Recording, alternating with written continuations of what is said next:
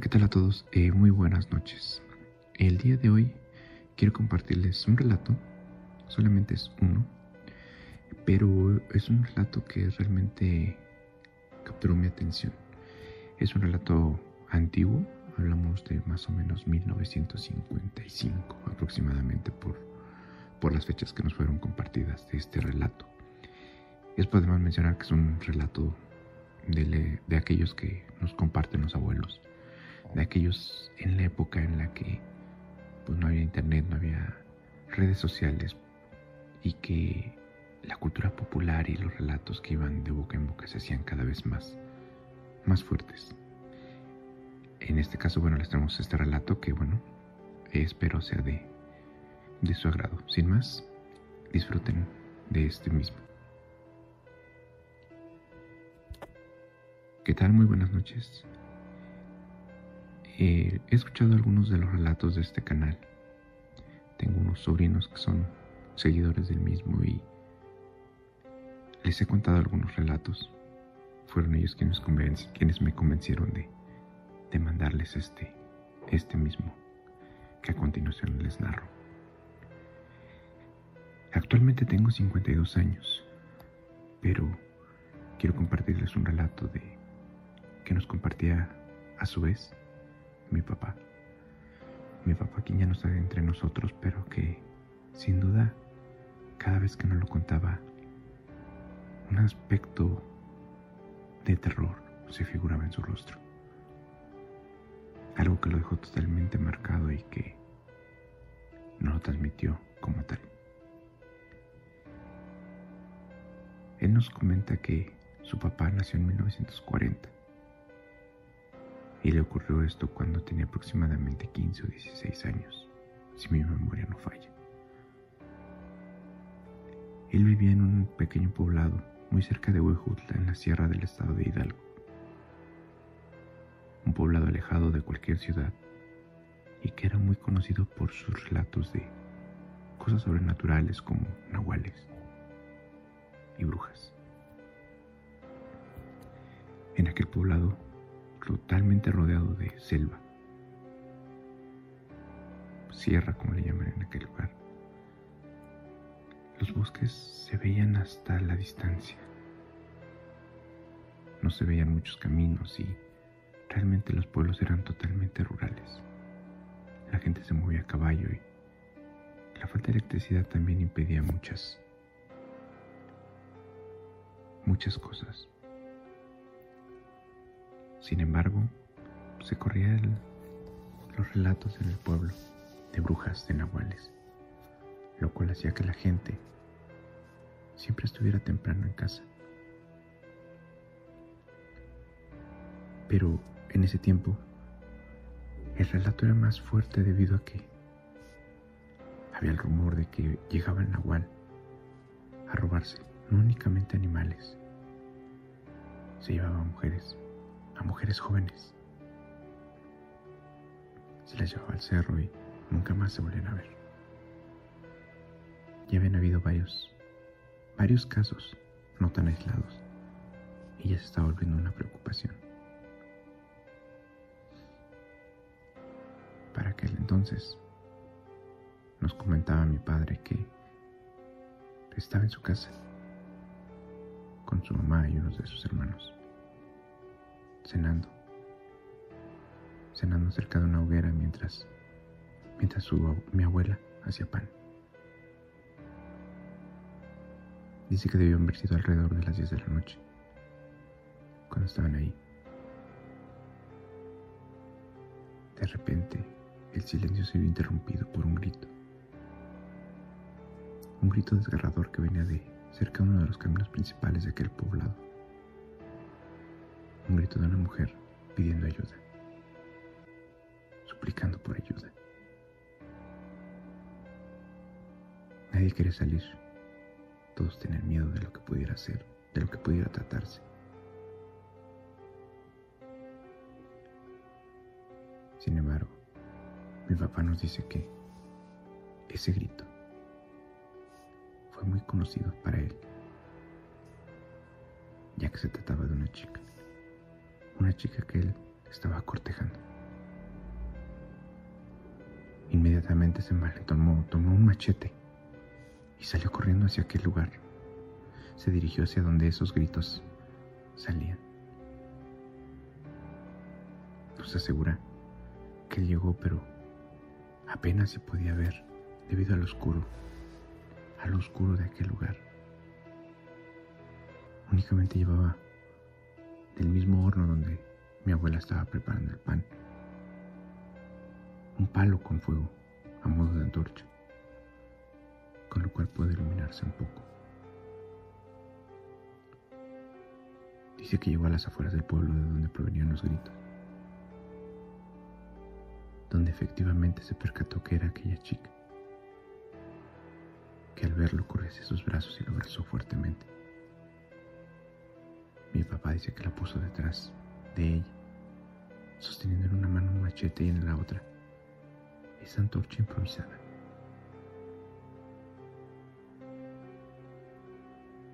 entre los árboles pude ver una sombra negra que se movía lentamente, como acechándolo.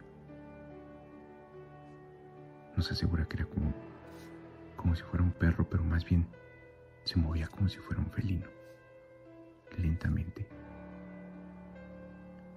Pudo ver con la llamarada de, la antorcha esos ojos brillosos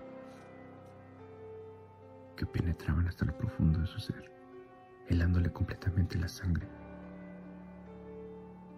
Pero ante esto, mi, papá dice que no, jamás se echó atrás, se mantuvo firme, aunque aseguraba que el miedo lo tenía paralizado.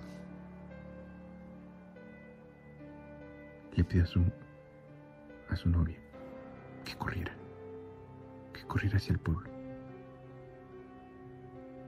Entonces pudo ver que de entre las sombras salió esto. Una especie de gato negro, parecido a un puma, pero con facciones como si fuera un perro. Un híbrido extraño y amorfo. Dice que dio un paso al frente y trató de asestarle un golpe con aquella antorcha. Pero este simplemente se hizo a un lado y repelió el golpe.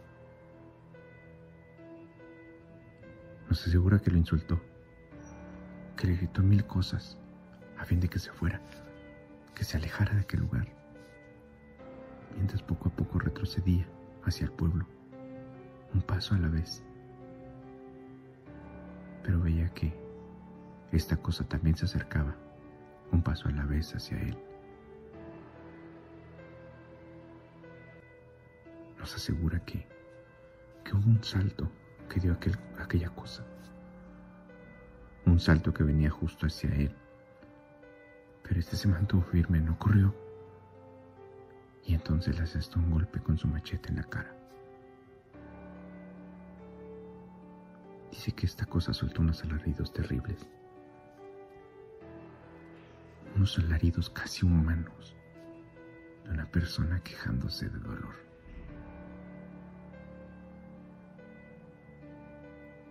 Pero ante esto nuevamente aquella cosa, aquella cosa se le fue encima. Nos asegura que trató de morderlo, que lo tiró al piso y que él pudo defenderse con aquella antorcha, poniéndola en su hocico para tratar de evitar que éste le mordiera que se le mordiera la cara, que era donde estaba buscando acertar alguna mordida. No se asegura que para este punto él pensó que ya era todo, que ya era el final de su vida, ya que sabía que esta cosa podría acabar con él en cualquier momento. Entonces, entonces todo se puso negro. Perdió la conciencia y dice que de ese momento ya no supo nada más. Y extrañamente, y no sabe cómo explicarlo, nos asegura que despertó sumamente agitado. Brincó rápidamente de su cama. De su cama. Él no sabe y hasta la fecha no sabe cómo fue que llegó ahí. Nos asegura que no lo recuerda. Que no sabe qué pasó. Se levantó y corrió hacia, hacia la habitación donde estaba su mamá, donde estaban sus hermanos. Y eso le dijeron que sí, que había corrido para salvar a su novia. Pero solo eso. No supieron en qué momento regresó. No se dieron cuenta en qué momento ya estaba en su habitación. Pensaron que simplemente ya no había vuelto.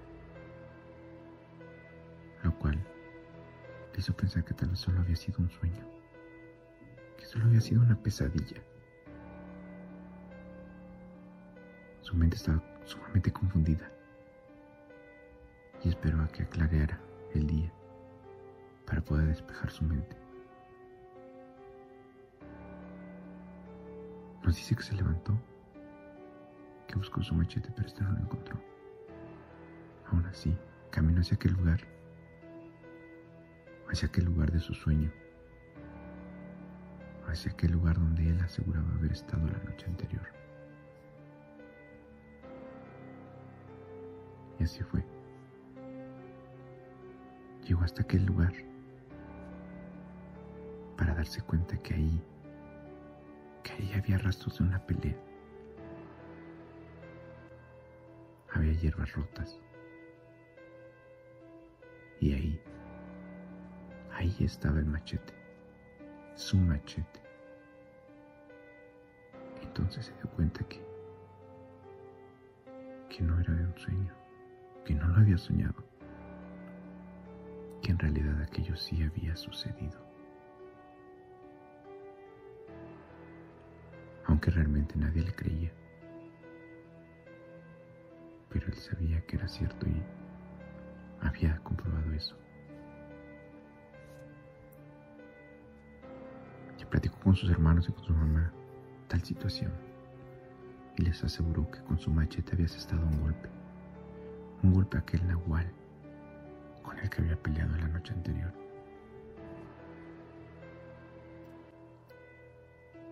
Una marca de sangre estaba en aquel, en aquel machete.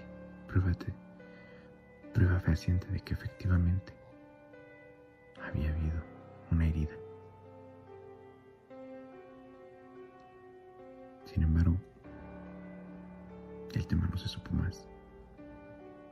Pasaron varios días y esto simplemente se fue olvidando. Hasta que un mes después, salieron del pueblo hacia la capital, a la capital hidalguense que era Pachuca, a comprar algunos suministros que necesitaban para, para el rancho. Pequeña camionetita antigua, de ventón. A la mitad del camino, un pequeño anciano estiró la mano haciendo la parada, pues también se dirigía hacia aquel lugar. Entonces, una persona más subió a aquella camioneta. Mi papá asegura que inmediatamente lo reconoció. Era su abuelo, a quien saludó, pues no lo había visto en cierto tiempo. Pero notó algo raro en él. Estaba evasivo y trataba de no mantener mirada. Se agachaba y lo evadía. Pero algo le llamó poderosamente la atención,